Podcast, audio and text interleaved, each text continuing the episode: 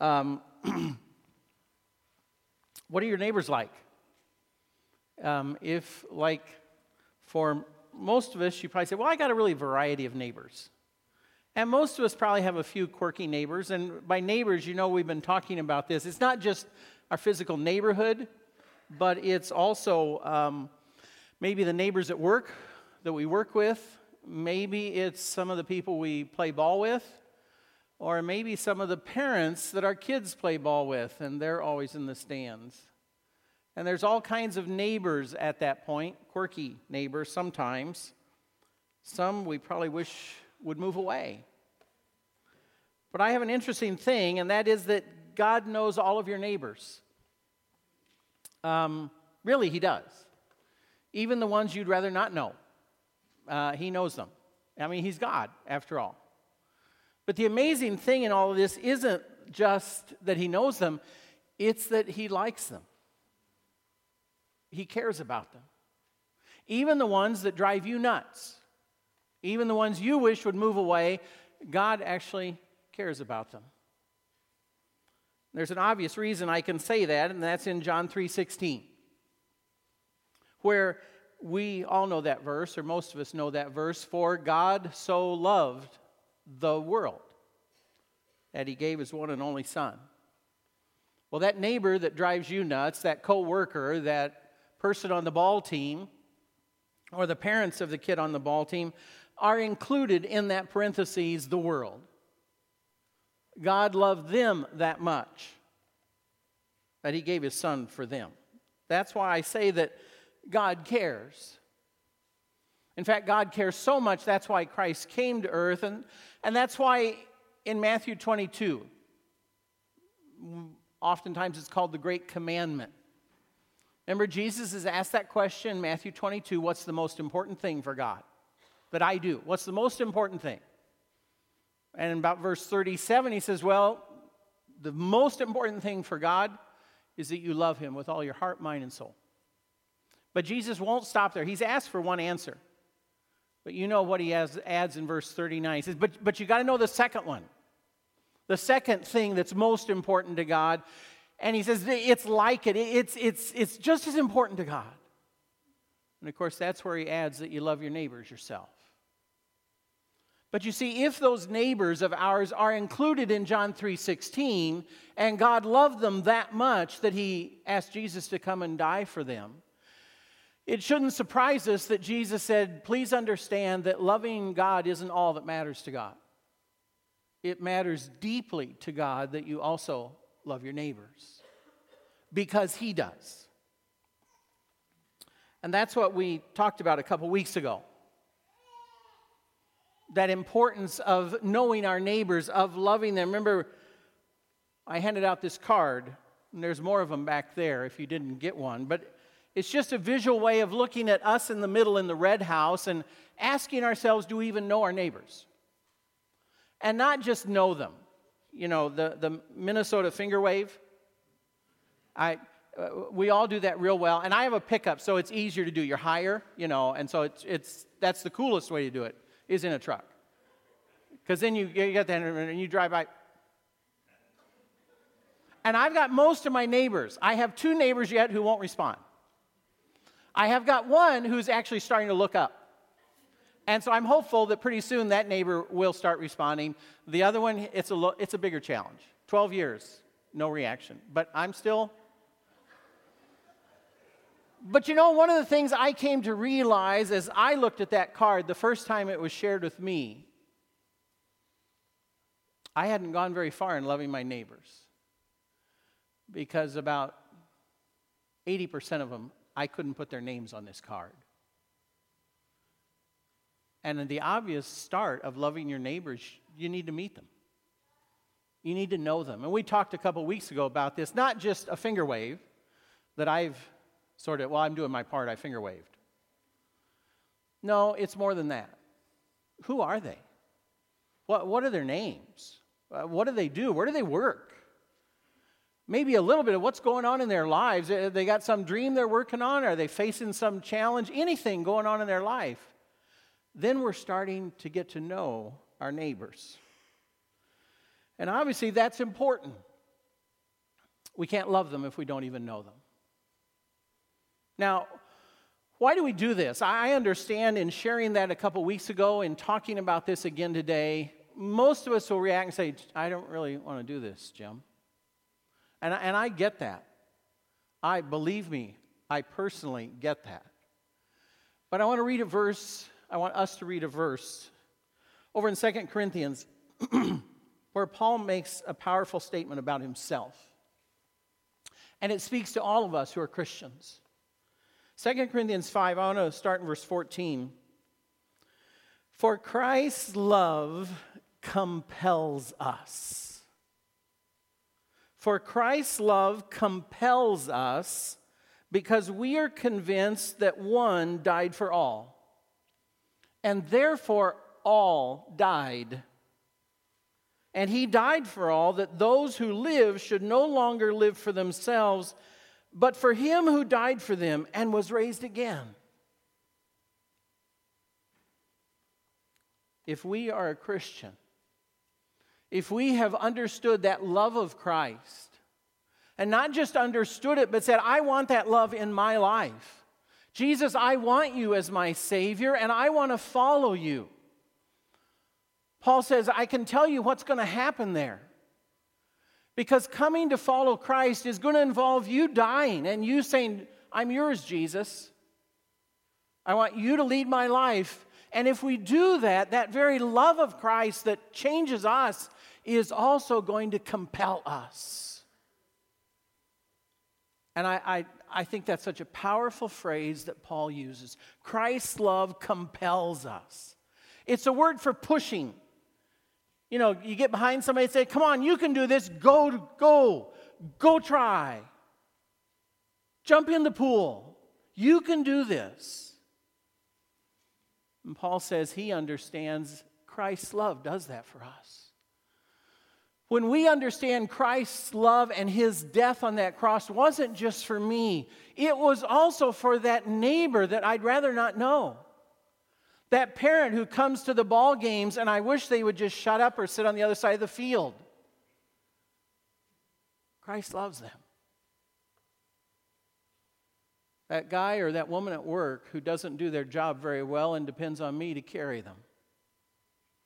Christ loves them. All those neighbors, and if I start to understand Christ's love so that I die, I realize this isn't all about me because it wasn't all about Jesus for him.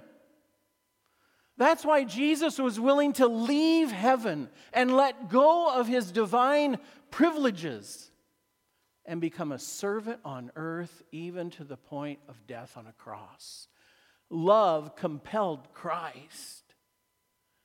And if that love comes into our hearts, it's going to compel us. And that's why we need to care about those neighbors. And, and I, I, decided I want to be very candid with you. I, I started a couple weeks ago. I, I am confessing to you my own struggle with this. I need that compelling love of Christ. It is much more comfortable to stay within my circle of Christian friends. It is much more comfortable to spend all my time with the people who have views like me, look like me, act like me, value things like me. That's fun. And then those other neighbors in the neighborhood, at work, in my circle of friends, on the ball team, caring about them, that's not always fun. And then there is that haunting phrase Christ's love compels us. And I became convicted. I believe the Holy Spirit convicted me. It's not okay to do nothing. It's not okay to do nothing. And I didn't even know what to do. I read a couple books. I just knew it wasn't okay to do nothing. That love of Christ kept compelling me. I found a, a, a training session for a couple years to help senior pastors figure out how to help their church care. I signed up for that. I found this card through that. I found what I'm going to share with you today through that. I'm learning some things. Is it easy? Nope.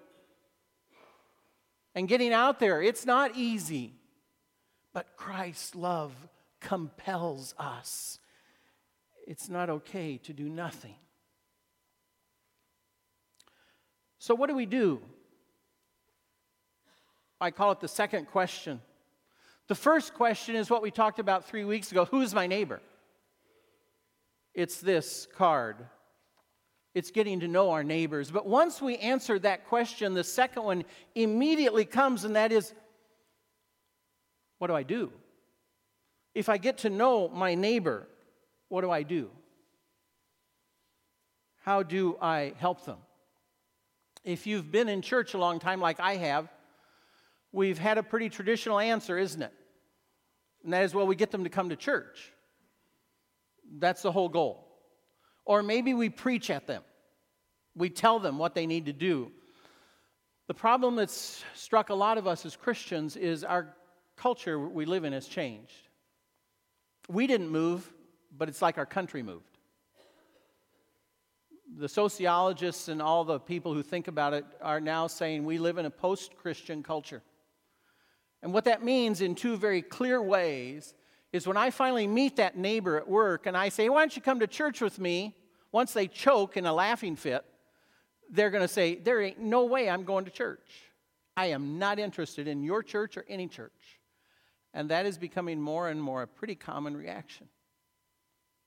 And if we do the second thing that we've been raised to do, and that is try and tell them something, we will get that very strong message that, you know, that's good for you. That's your truth. I have my truth. Leave me alone. And probably a lot of us have tried to care, tried to be a neighbor, and got those two reactions. And what do we do? And so, what that does is it allows us to go back home and say, this neighbor thing doesn't work. They're not interested. But then there's that thing called Christ's love, which compels us and says it's not okay. It's not okay. So, what can we do? Well, I want to offer you today what I would call a simple plan, a plan that any of us can do. This is so simple, it's just, it's one of those things I'm jealous I didn't think it up. And I didn't. I don't want to take any credit for it. Actually, a preacher named Dave Ferguson at a Christian church in rural or suburban Chicago thought this up at his church. It uses the acronym BLESS. And it's very uh, simple, uh, something that all of us can do to love our neighbor and to take Jesus seriously. That this is the second most important thing to God. And I want to just go through this BLESS acronym real quickly because it's real simple. And the B is begin with prayer. Pray about it. Now, it does a lot of things if we start with prayer. One, it stops us from just doing it in our own power, it stops us from just charging ahead. It's something we can do even if I don't know the names of the people in those houses around me or the names of that person two cubicles away. I can still pray for them. We can always pray. Any of us can pray. But prayer reminds us that we're doing this in God's power, not on our own. And we're praying for God to lead and the Spirit to work in us and guide us, but in them as well. And prayer grows our hearts. If you've never tried this, it's magical. Somebody you don't care about, or even more, someone you're angry with, start praying for them. Your whole perspective changes. The person you don't know, start praying for them. Your whole perspective changes.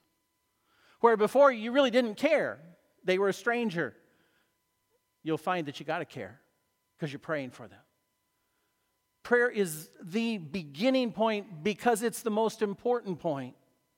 Begin by praying for those people, for your heart, for God to direct you. It will motivate you, it will direct you, it will involve God. Everything good comes out of that. Start by praying. Begin by praying. The next thing to do, the L of bless is listen. This is very important for us as Christians, especially if we like to talk. Because too often as Christians, we're busy telling, telling them what they should do, telling them about us, telling. But don't do that. Control yourself and listen. Get to know them. What's their story? Who are they? All those just simple things, and then that'll take time. It takes time to just spend with them. You don't want to be a reporter interviewing them. Just start filing things away, and you'll get to know them. And that's very important for what's coming later, but just listen. You know, there's one thing that everybody's an expert in, and that's themselves. And there's one thing anybody can talk about themselves. Now, you may have to ask them some questions, and you may have to be gentle, but just find out what's going on, and you will. It really is easy to do, but you got to focus on listening and not talking. And that lets them know they're important. It lets them know you're interested in them. And in our culture, where more and more people are busy, when more and more people are just, you get 10 seconds and I'm gone to something else, someone that actually will pay attention and listen and be interested in who I am. And then the next time you see them, you're able to say, Hey, how's that going? I know you told me. And they said, Wow, they really did listen to me. They really do care. Listening is one of the greatest things we can give people. Because even in listening, we let them know we are genuinely interested in them. And I'll tell you one of the other magical things that happens through listening. And that is the more we listen, the more we get to know them.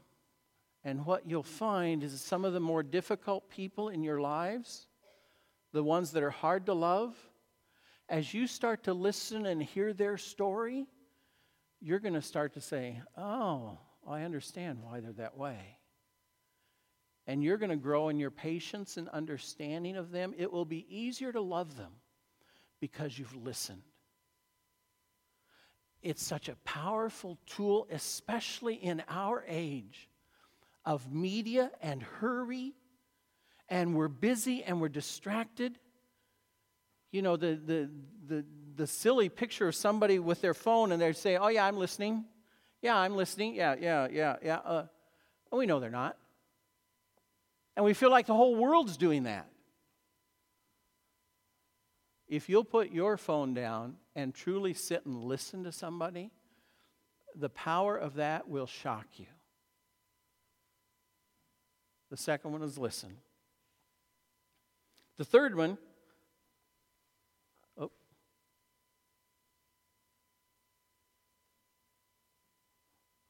is eat. Yeah, that's right, best one. I'm going to expand it to something else too, but I, I like to start with eat. Now, here's something, and you know what? this, sh- this won't surprise any of us. We live in a culture where food, eating together, having a cup of coffee together, it just takes our relationship to a whole new level. Somehow, about eating together, having a cup of coffee together, we relax. We're going to be able to do a lot more listening. We're going to learn a lot more. We're going to find things in common. It'll help us do the next two steps just by finding time to sit down and have a cup of coffee together or meet for lunch or come on over for dessert. Hey, the rhubarb's ready. We just made rhubarb cobbler. Come on over. We're having rhubarb cobbler and ice cream. Oh, really? Wow. Cool. Okay, I'll be over. Now, I want to add another E. Some of you I know are really healthy. I'm sorry for you. The other E, the other E that you can put in here because it works equally well is experience. Share some experience together. Maybe for you, eating doesn't work. Play a game of golf. Go fishing together. Go to a quilting workshop, scrapbook together. Anything of an experience like that does the same thing. I wouldn't say go to see a movie together. You don't do much talking in a movie. But any of those experiences where you're just going to spend some time together, it accomplishes the same thing.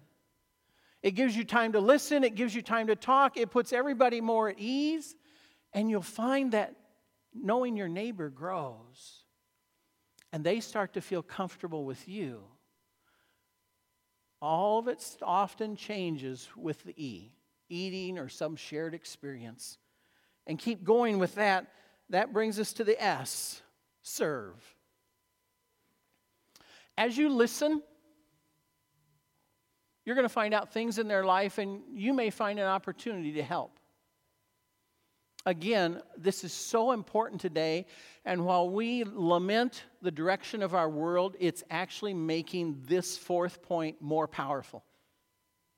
Now, forget today for just a second and go back with me to Jesus. What was one of the most powerful things Jesus did? He served people. Hungry people, he fed them. Crippled people, he healed them. Outcast people who nobody would talk to, he loved them and had dinner with them. Jesus was constantly looking for the needs of the people, not what I want to do this for everybody. No, he looked for the needs of the people and he met them where they were and he served them. And it's no wonder that after he had served them and had shown how much he cared, that they wanted to listen to him. He had earned that right by serving them. That still applies today. As you get to know your neighbors, you may find opportunities where you're going to have a chance to serve them. And maybe some you won't right away. That's okay. That can be part of your praying. Begin with prayer Father, show me an opportunity. Open a door for me, Spirit, when I can somehow help my neighbor. Take their trash cans in for them. If they're out, blow their driveway. It doesn't have to be something huge, it can be something little. But you see, again, in our world that is increasingly saying life is about me. And I'm too busy to have time for you because it's all about me and my job and my stuff and what I'm doing, I'm busy. And we're feeling that from everybody. And somebody who stops and gives their time to help me, and it's like, okay, what's going on? You know the reaction. What's the catch? What do you want? And that's the fun part. Because then you can say, no catch. I don't want anything. I just thought this would help. Sometimes it is a crisis. And you can step in in a big way and really serve them.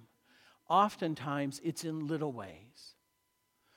But that serving, just like the listening, is another way that we go even deeper with them and we show them that we really do care about you. Love your neighbor as yourself. And they will start to feel loved. As we have listened to them, as we've shared with them, as we've looked for ways to serve them. And that brings us to the final one, and that is story. That you might eventually reach a time when you could share some of your story. Notice where I didn't go first, I'm talking your story. We're going to talk about the other story in a minute, but I didn't jump there. We're not preaching to our neighbors. But as we get to know them, we may have an opportunity to share a little bit of our story. You know, I was there too five years ago when I lost my job. And, and we thought we were going to lose everything. We were terrified. And we didn't know what else to do. We prayed. And we were blown away by what happened. This happened, and this happened, and this happened. Is it okay if I pray for you? I don't mean you pray right there. That might freak them out, but you just, I, is it okay I pray for you? Rarely, there'll be a few, but rarely will anybody say, oh, don't pray for me. Well, it's okay. And that's okay. It doesn't matter what they think about prayer. You've had a permission, you've told a little bit of your story, and you start praying. But then the other cool thing that that does, it opens the door. When you see them a week later or two days later, you can say, Hey, how's that going? I've been praying for you. And maybe their answer is going to be nothing. That's okay. Because probably part of your story is, you know, I know. I, we're not in control of God. I'll keep praying. But it gives you an opportunity to get closer to them. You're serving them by praying them, and you're able to start telling your story. And somewhere in your story, hopefully, you may be also able to tell a little bit of Jesus' story. As you've encountered Jesus and what you've seen him do, and while you watched him and learned that that says something to me and it changed me and I'm better for it, maybe it'll help you. But you see how different this is? I don't need them to come to church that they don't want to come to. And I'm not preaching at anybody telling them what to do.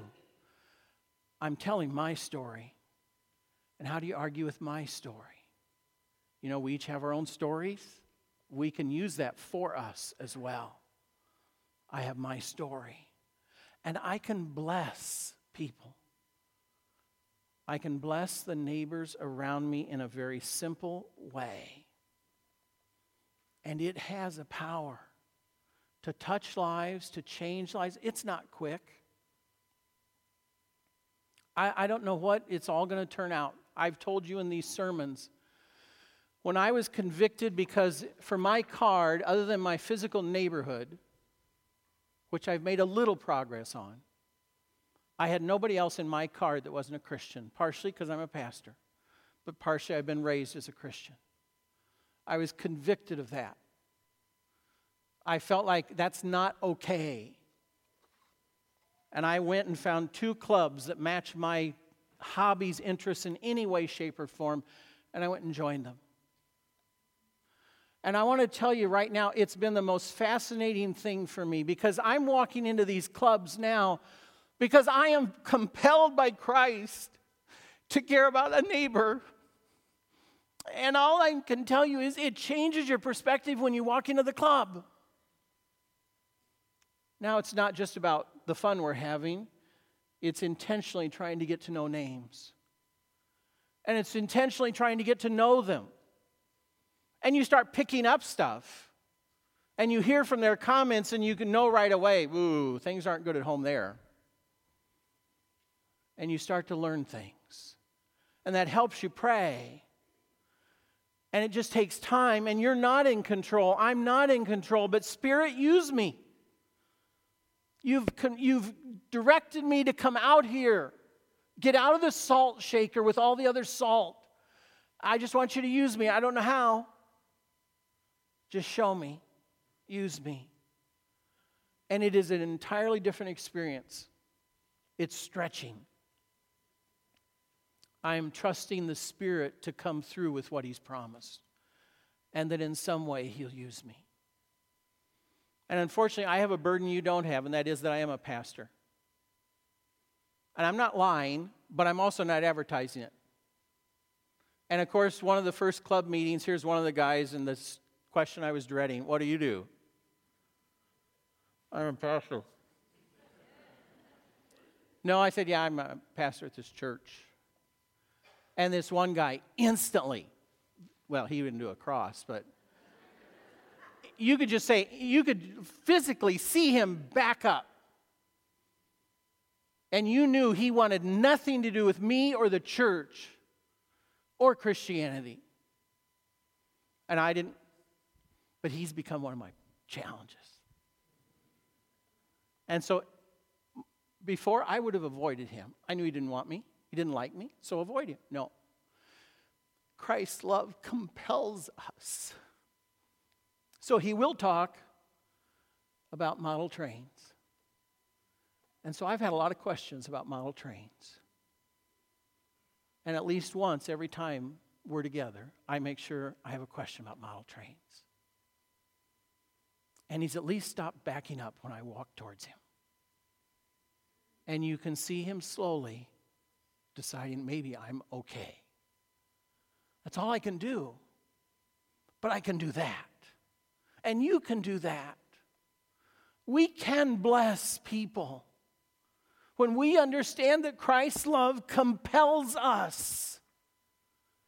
Not because it feels good, not because it's easy, but because he died on the cross for them too. And he says to us the second most important thing from my and the Father's perspective is that you will love your neighbors like we have loved them. Will you go bless them? And that's what I'd like to ask you today. Will you bless them? Will you start a bless list of the people you're trying to bless, the people you're praying for, the people you want to love, those neighbors? Will you start blessing them? I asked Carrie to delay communion until the end of our service today because I want us to hold that bread and hold that cup those physical symbols of how much God cares. And what Christ was willing to do to bless all people, including my neighbor, your neighbor. And it's that love that compels us to say it's not okay to do nothing. I have to try. I have to try and love my neighbor. I have to try and bless them. And I promise you, if you will do that much, God's Spirit that could raise Christ from the dead will not waste your efforts. He will use you to be a blessing. And so we're going to take communion today. I'm going to pray and we're going to sing a song and then we're going to serve communion. But as you take that communion, would that be your focus today? of what Christ was willing to suffer to bless you. And now that love, he asks us that it would push us to love others. Let's pray.